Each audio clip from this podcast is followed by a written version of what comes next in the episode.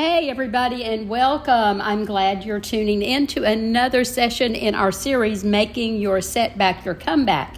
Today, we're going to look at making a setback from the difficult circumstances in your life and hopefully making those a bold comeback. We'll be looking at some incidents in the life of the Apostle Paul and get some encouragement from him about how to handle our own difficult circumstances. so, think for a moment about the difficult circumstances people face and what you might be facing. It could be getting sick or growing older or a job loss, divorce, a failure of some sort, some kind of friend troubles or a midlife crisis, the death of a loved one, uh, lots of difficult circumstances.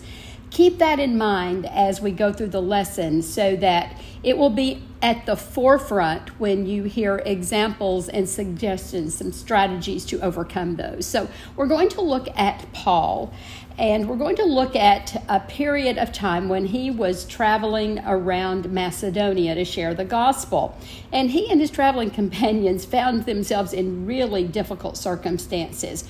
We're going to see that in the midst of every single thing they faced, they found time to praise God. That is our key to getting through difficult circumstances. Always find time to praise God. So let's see what we can learn. We're going to look at three episodes that occur um, at just one right after another, and we'll see the, how this series of of circumstances provide us some inspiration. So the first one um, we're finding in Acts 16 these examples. Paul and Silas uh, are taking this young disciple named Timothy with them, and they set off going from town to town, instructing believers to follow the decisions uh, made by the apostles and the elders in Jerusalem. Well, as they traveled the churches, they began to get strengthened in their own faith, and they saw what was happening in the lives of others. So I'm going to be reading from Acts 16, verses 6 through 10. They went to Phrygia and then on through the region of Galatia. Their plan was to turn west into Asia province, but the Holy Spirit blocked that route. So they went to Mysia and tried to go north to Bithynia, but the Spirit of Jesus wouldn't let them go there either. Well, proceeding on through Mysia, they went down to the seaport Troas. That night, Paul had a dream. A Macedonian stood on the far shore and called across the sea, Come over to Macedonia and help us. Well, the dream gave Paul his map. We went to work at once getting things ready to cross over to Macedonia. All the pieces had come together. We knew now for sure that God had called us to preach the good news to the Europeans. Well, we see that Paul was facing a roadblock, wasn't he? It was so interesting that it was God's Spirit that prevented him from going. Sometimes those are our own roadblocks that God says, no, you don't need to go in that direction. And so there is a roadblock to getting through something. Well, this is what was happening in the life of Paul and his travelers. They'd planned to go into Asia, but for some reason, the Holy Spirit said, no, you don't need to go that route. And now we don't know if they were told through a prophet, a vision, some kind of inner conviction that they had, or in some other way. But the men listened to God. See, sometimes on our journey, in our seasons of difficult circumstances, we too encounter a change of plans. We encounter a roadblock, and we also have to take a detour. Have you ever had to take one of those? You know, some, I think back on my life. Some of the longest nights of my life have been due to roadblocks and bypasses. Uh, on a trip to Europe years ago, our group was scheduled to take a train from France to Spain. I was so excited about that, and uh, we were going to see some nice countryside, except we were going to be asleep most of the time. But I thought that's going to be a nice way to get where we need to go. And we waited and waited and waited for the train to, to uh, take off, uh, to, to, to move. And finally, we learned that there was a fire that spanned across the railroad tracks and prevented us from taking the train. Well, that was definitely a roadblock, wasn't it? Our group and all of the train passengers had to get off of the train, board buses, and we traveled through the night to get to our destination. We were so sleepy and uncomfortable, and we just longed for our journey to be a different one. You know, it's just not fun to deal with roadblocks, but thank goodness we were able to bypass the fire and safely get to our destination. So, actually, the roadblock was a good thing for us. But thank goodness there was a blocked road that that uh, that happened long before we got there, so that we could make different plans and do a, a bypass. Uh, there was a way around that roadblock. That's what we look for a way around the roadblock. Our leaders had a plan. They helped us change direction. They steered us to our destination, uh, much like what happened to Paul. I'm so thankful that we ended up having a detour. I'm thankful we didn't set out and get in the middle of a hazardous situation. Sometimes detours and bypasses and roadblocks are the best thing for us. You know, knowing where to travel on our journey and how to get there is one of our biggest challenges. And making a change of direction is often a very important decision in our difficult circumstances.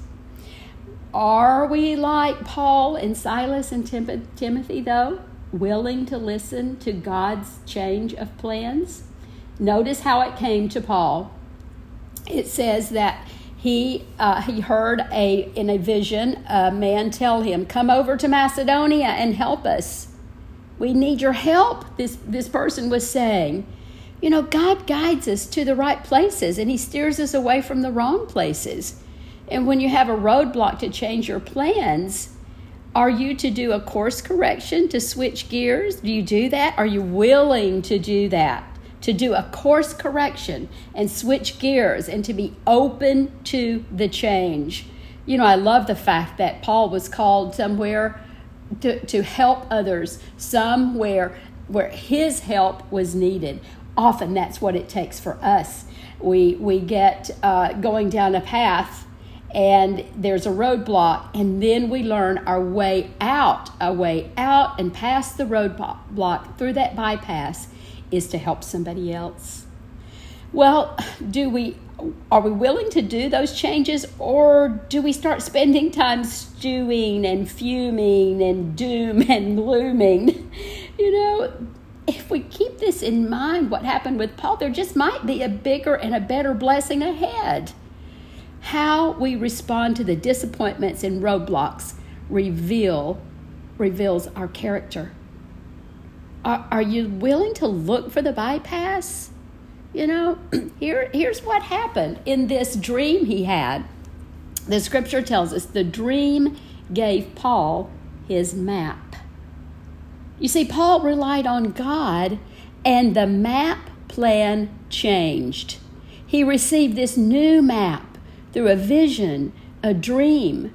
Now, our new map might come in a very different way, but the lesson is are we willing and ready to change the map plan? Oh, you know, that is so hard for me. I have something in mind that I want to do, a place I want to go, uh, a dream, uh, an idea, uh, whatever it is, and I have it all mapped out in my head. But often I get a roadblock somewhere along the way, and it's often really hard to change that roadmap. But that's what had to happen with Paul, and often it is the very thing that we need to get around our difficult circumstances, to be willing and ready to change the map. Well, we learn in this passage that Paul went to work, look at these next two words, at once, getting things ready to cross over to Macedonia. You know, I just love the enthusiasm with which he imp- approached life, that he received a new map and he was ready to go at once. Do you know, often we get mired down in the disappointment eh, of the delay or the disappointment of the change of plan, that we get bogged down and we get settled in there, and that becomes our setback. But what Paul did, he says, you know, this isn't going to work. God has explained this to me. It's not going to work. It's not the right way. It's not a righteous way, or whatever it is. Fill in the blank for your own difficult circumstances. And what we're encouraged to do through the example of Paul is to at once get ready to cross over. At once get ready to cross over. Wow. Not wasting time in self pity and doubt and anger and bitterness well, sometimes it doesn't look that way for us, does it? We're not at once ready, but we just want to delay and wait and wonder and ponder and wring our hands. But they listened to God and they acted. Paul accepted the change of plans because he was connected to the map maker. That's what we want to be in all of our difficult circumstances. We want to be connected to the one who maps out our lives because he's the one that can give us a course correction. In order to deal with our roadblocks, we need to stay connected to the one who charts our path. Look at what Psalm 139, verses 3 through 5 tells us. You chart the path ahead of me and tell me where to stop and rest. Every moment you know where I am.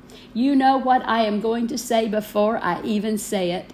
You both precede and follow me and place your hand of blessing on my head. Wow.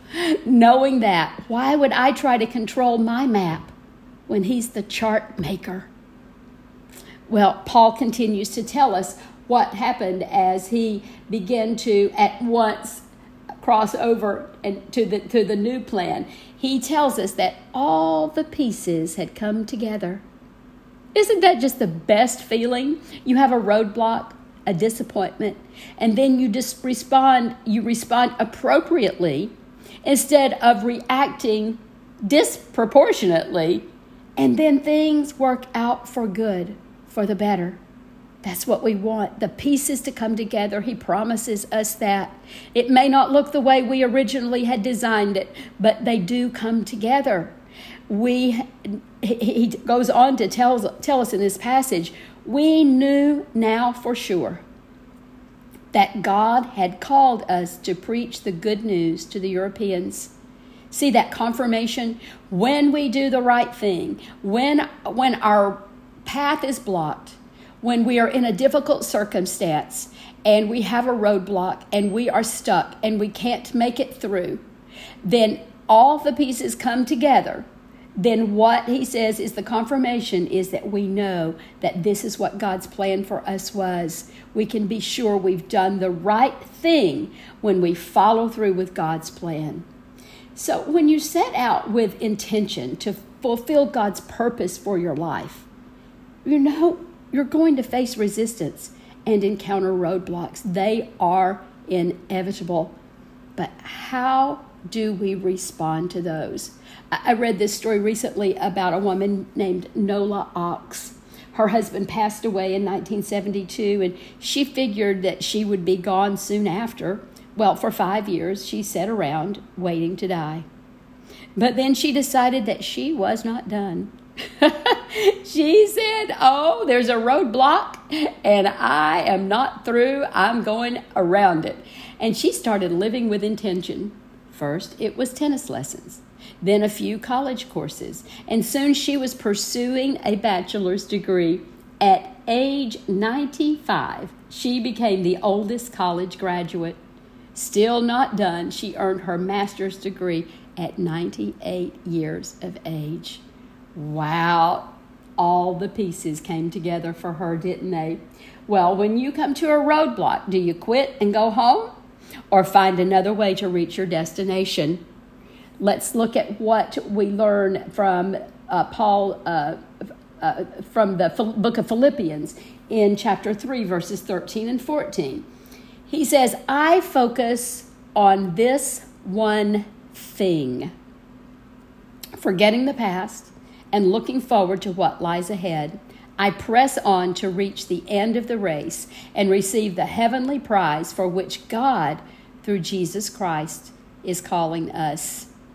Now, let's learn the lesson from all those things that he mentioned there about how to use the difficult circumstances. uh, to get through those roadblocks and bypasses. The first thing he says is, I focus on the one thing. I focus on the one thing. What is your one thing? What is the issue, the concern, the setback, the roadblock that you need to overcome? What is the one thing you need to do to go around it? The one thing. the second thing he tells us is to forget the past. And by that, he means forget the past failures, the hurts, the heartaches that keep us stuck. How many people do you know who, who seem to live life looking backward? You know, they count their losses, their regrets, their failures. You know, no wonder they're defeated. These are distra- distractions that just keep people from moving through their issues. And so instead of that, we're encouraged to use these to propel us forward instead of holding us back. Let's use those to, to give us this determination to launch ourselves into the next step, the next map that God has planned for us. And that may look different for each individual person. For example, is forgetting the past in your life a matter of forgiving? Is it a matter of letting go of something? Or is it a, a, a need to ask forgiveness for someone? Or is it something that is blocking you that you just really need to shrug off? You know, like do the shoulder shrug and say, oh, well, and move on. And say, this is not stopping me. I am moving on. So, forget the past is the second thing. The third is to look forward. It's the idea of keeping a forward fo- focus at all times. And, and what Paul is describing here is not just conveniently moving forward, but stretching forward, moving consistently with, uh, which is with strain, stretching, something that might be very difficult. It's, it's moving beyond just a normal movement. It is leaning forward, looking forward, straining ahead, looking toward a future good. And then this uh, beautiful idea he gives us next is to press on. Well, here in the Greek, it, it means to move rapidly and decisively toward an object, to run, to press on, or to chase. Doesn't that flip it on its end to chase something? You know, I have periods of my life. Um, I've had had periods in my life with some really unfortunate circumstances, and and sometimes it would have been so much easier just to sit it out, just to sit out the race, just to, just to fold my hands and to give in and, and give up on any given day it would have been so much easier just to withdraw from people and not to have to be around someone and have a, an uncomfortable conversation or or have to say sad things. And it might just be easier just to stay in that cave of sadness. But this passage encouraged me to forge ahead, to press on, to chase on, and to keep living forward and trusting God. I'm so thankful that God saw me through those rough times and He helped me to move on to experience all the blessings He had in store for me. You know, I, I can only imagine the sadness I, I would have experienced and the the lack of blessings in my life I would have experienced if I had given up and given in to any of the tragic circumstances that have happened to me in the past. You know, we have a choice every day. We have every day a decision to make that hopefully will sound like this I will get up, I will press on. No matter how many obstacles, no matter how many opponents are in my way, I am pressing on I am in for the chase. Well, then look at the end, what he says happens. He says, receive the prize. Well, the prize is at the end of the race when you have successfully moved forward. You've moved on. You've overcome the challenge. You've overcome the setback. See, Paul used his new map, his new road map, to immediately move on. And then he said, he entered Macedonia, and he describes that as the prize. He got something better in the end. He got Macedonia, a new area for him to share the gospel story. God gave him a huge blessing in the end. He calls it his prize. What is your Macedonia? What is your place of victory? What is it that you're going to call success, a win, a victory? What, how, what's it going to look like after you have identified what your difficult circumstances is? It's really important to define what the prize is going to be. You know, it may not you may not even know clearly what it's going to be, but you know it's going to be a victory. You know it's going to be a movement toward peace or happiness or um, a, a relationship uh, that that maybe has overcome some problems, or maybe it's you, you have succeeded in a weight loss plan, or or maybe you have uh, uh, been able to uh, achieve some accomplishment you've been working on for a long time, or maybe you've learned something new and you get to use that, or it could be a number of things. It doesn't have to be uh, that you have overcome uh, sadness and grief and loss. It could just be that you've had a difficult time in some area and then you receive the prize because you stuck with it and moved yourself forward. What is the one thing and what is the prize? Well, that's the first lesson that we learned from Acts 16. And now um, I want us to look at lesson two. Paul's journey continues and he heads toward Philippi. And we read in Acts 16, verses 13 through 15 On the Sabbath, we went a little way outside the city to a riverbank where we thought people would be meeting for prayer, and we sat down to speak with some women who had gathered there. One of them was Lydia from Thyatira, and she was a merchant of expensive purple cloth who worshiped God. As she listened to us, the Lord opened her heart and she accepted what Paul was saying. She was baptized along with other members of her household, and she asked us to be her guest. If you agree that I am a true believer in the Lord, she said, come and stay at my house. And she urged us until we agreed. So, Paul now, uh, God now has led Paul and his group to Philippi, and it is in this area called Macedonia. Now remember, he has identified that as his prize. So on the Sabbath, Paul, Silas, and Timothy went just outside the city to this riverbank, and they thought people might be gathered there. Now, here, here's what the scripture doesn't tell us, but here's what we know is true for the, the cities there. Uh, there. There are arches outside the city of Philippi.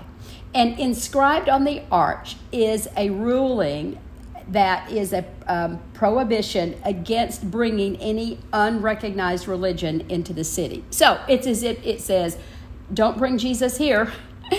oh no, no Christ followers coming in here and preaching the gospel. Not going to do that. And so he knew that he would not be able to get into the city and preach the gospel as he wanted to do. So as a result, uh, they they were in a difficult situation. Like this has been the point. We're supposed to go into Philippi and preach the gospel. So they encountered another roadblock. They couldn't get where they really wanted to go. They couldn't go in. They didn't have access to get their work done. And this time they had been stopped at the city gate. They had been stopped at the gate. So they couldn't go in, and they decided to have a prayer meeting outside the city walls. Talk about making some lemonade out of lemons. That's what they did. They decided to have a prayer meeting. They, we can't come in. We can't talk Jesus inside the gate. We'll talk Jesus outside the gate. Oh my goodness. Have you ever been stopped at a gate?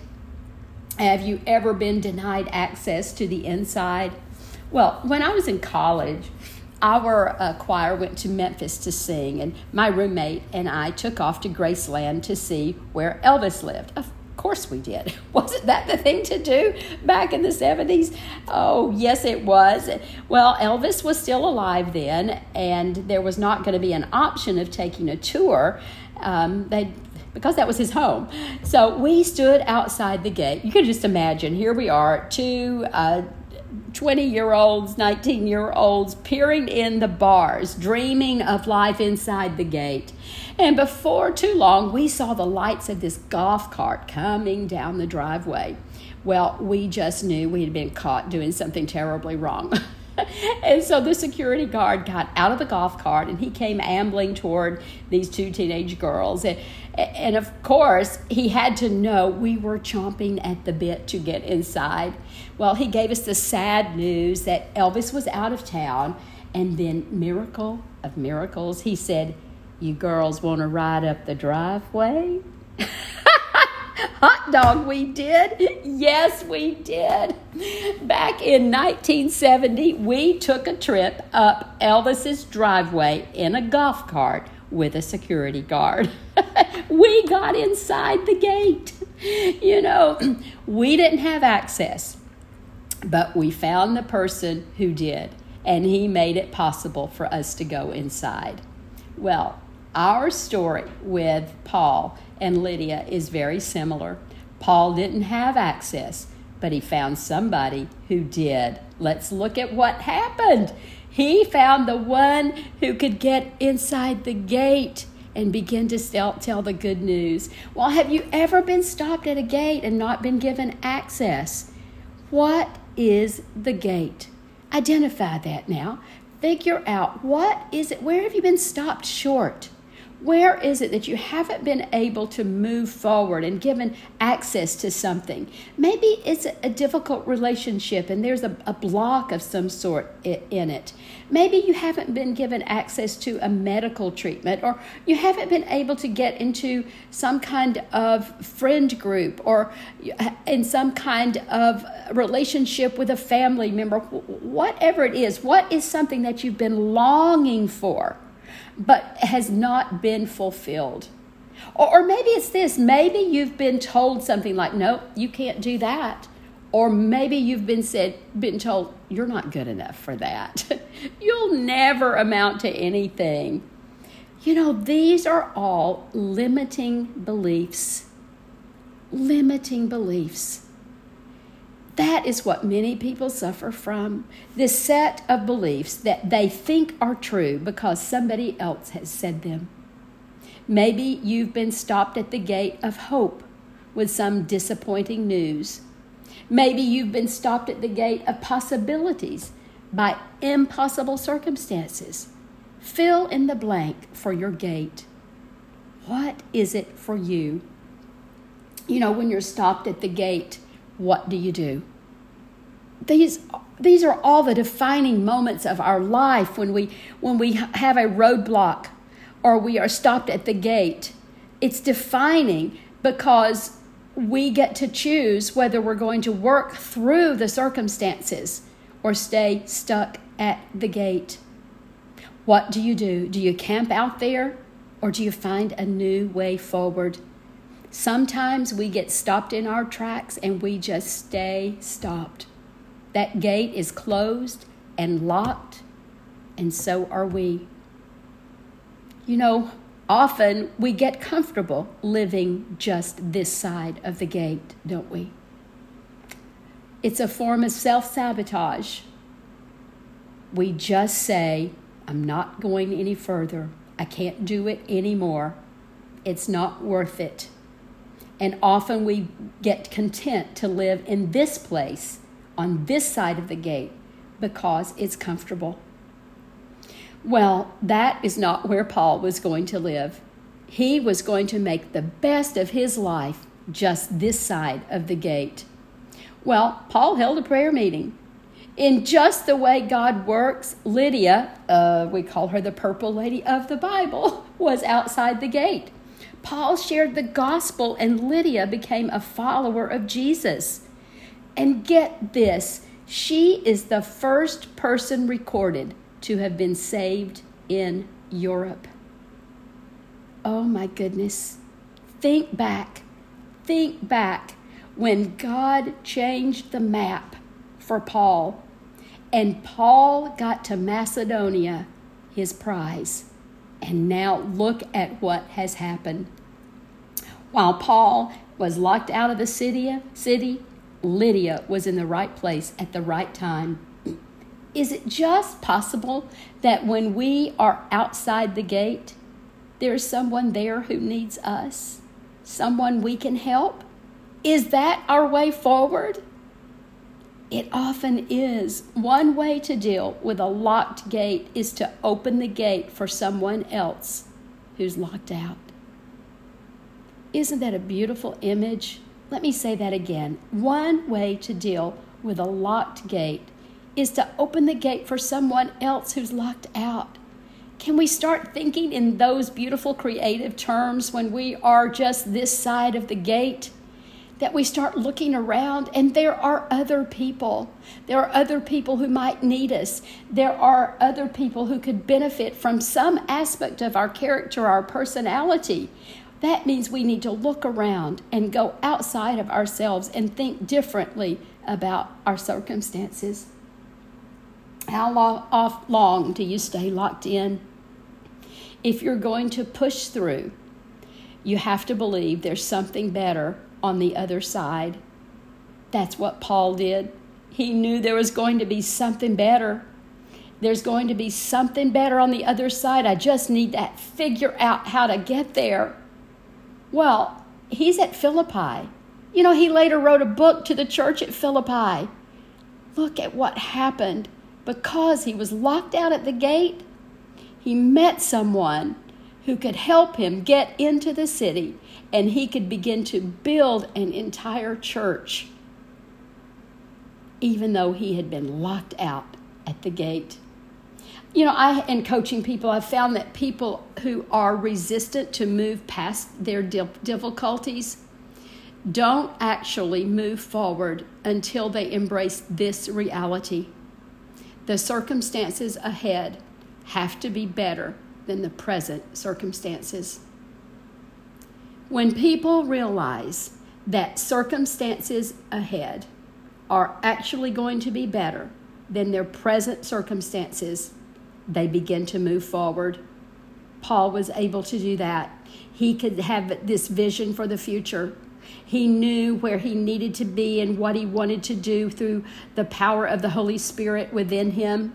And he knew that the present situation was limiting and he wanted to move forward to a better life, getting to the other side of the roadblock and the blocked gate. Well, we've looked now at those two circumstances when we have roadblocks and, and got blocked gates. Now let's look at the role of the culture when it comes to your setbacks. We're going to lesson three now, and it's found as we continue to read in Acts 16, verses 16 through 18. One day, as we were going down to the place of prayer, we met a demon possessed slave girl. She was a fortune teller who earned a lot of money for her masters. She followed Paul and the rest of us, shouting, These men are servants of the Most High God, and they have come to tell you how to be saved. This went on day after day after day until Paul was so exasperated that he turned and said to the demon within her, I command you in the name of Jesus Christ to come out of her. And instantly it left her. Now let's get the setting for this piece of the, the story. Fortune telling was a common practice in Greek and Roman culture. And this girl had the ability to do fortune telling, but it came from evil spirits. And she made her master rich by interpreting signs and telling people their fortunes. Well, the master was exploiting this young girl for his own personal gain. Well, Paul heard this girl crying out day after day as she shouted that these men were, were servants uh, of God. Well, she was actually stirring up trouble for, for Paul um, as she was making that that claim um, that that about them being servants of God, and and she was um, creating a furor there, and, and and at the same time she was making a lot of money for her master. Well, the the demon's claim was true; they were men of God, but Paul did not want to link the gospel of the good news of Jesus Christ with demon related activities. And so he could not risk mixing truth and evil. And so eventually he had enough. His choleric personality had had it, and he shouted to the demon, I command you in the name of Jesus Christ to come out of her. And instantly the demon left. See, this was another difficult circumstance for Paul. He was facing a culture that was not open to the good news of Jesus Christ. And this, this girl, through her fortune telling, was using evil spirits to begin to proclaim uh, a truth about the men of God. And it was a distortion of the truth. And she was, uh, through this evil spirit, attempting to link evil with good. Well, Paul was dealing with a culture that was full of untruths and evil and justice, and Rome, injustice, and Rome was known to be filled with all kinds of decadence and immorality. But he acted boldly in the name of Christ. He faced down evil with truth. He didn't fall prey to lies, even when it was a part of the culture. This was a bold move for him as he stood up, I guess, in the marketplace there, and he shut down the evil spirit. Do you see the goal of the pagans uh, in Rome and Greece was to cancel the culture of Christ? Do you feel as if our culture is trying to cancel the culture of Christ? Let's think about that. Christians today in America are paying unexpected prices for their beliefs. There was a teacher in New Jersey who was suspended for giving a student a Bible. There was a football coach in Washington placed on leave for saying a prayer on the field at the end of a game. There was a fire chief in Atlanta who was fired for self publishing a book defending his Christian moral teaching. There was a Marine court martialed for pasting a Bible verse above her desk. All of these men and women were trying to promote biblical principles and they paid a price. Sounds like the biblical times of Paul, doesn't it? And then let's look back over the last few weeks at images we've seen of Christians in Afghanistan who were not able to leave during the evacuation. Many of them were turned away at the gate. Many of them had to take detours they experienced roadblocks. They were getting canceled by their culture. They were taking their families and moving to new hiding places every few hours to get away from Taliban fighters who knew of their conversion from Islam to Christianity. And today, many are still waiting for some country to rescue them or find them a way across a border. Their beliefs are against what their culture tells them is right. We need to pray for these valiant followers of Christ as they deal with their own roadblocks and as they are stopped at many gates. Paul was helping people fight against their the lies of their own culture. What lies from the world might you believe today? You know, the Bible teaches us that we have our identity in Christ and in Him alone. And this was Paul's message to the Gentiles. You know, he was telling them that no matter what the culture says you are, and who the culture says you are to be, and how you are to believe, and what you are to profess, you find your identity in Jesus Christ. So when we find our own difficult circumstances and we're facing a roadblock or we're locked at the gate and we feel discouraged and worthless and lonely or rejected, it's time to remind ourselves that we too have an identity in Christ. and it's one of hope and joy and peace and love. And it's not one that keeps us stuck. You know, no matter what the world tells us, no matter what the culture tells us is right, it's the Word of God that tells us how to be in our ordinary circumstances and in our difficult ones. Paul goes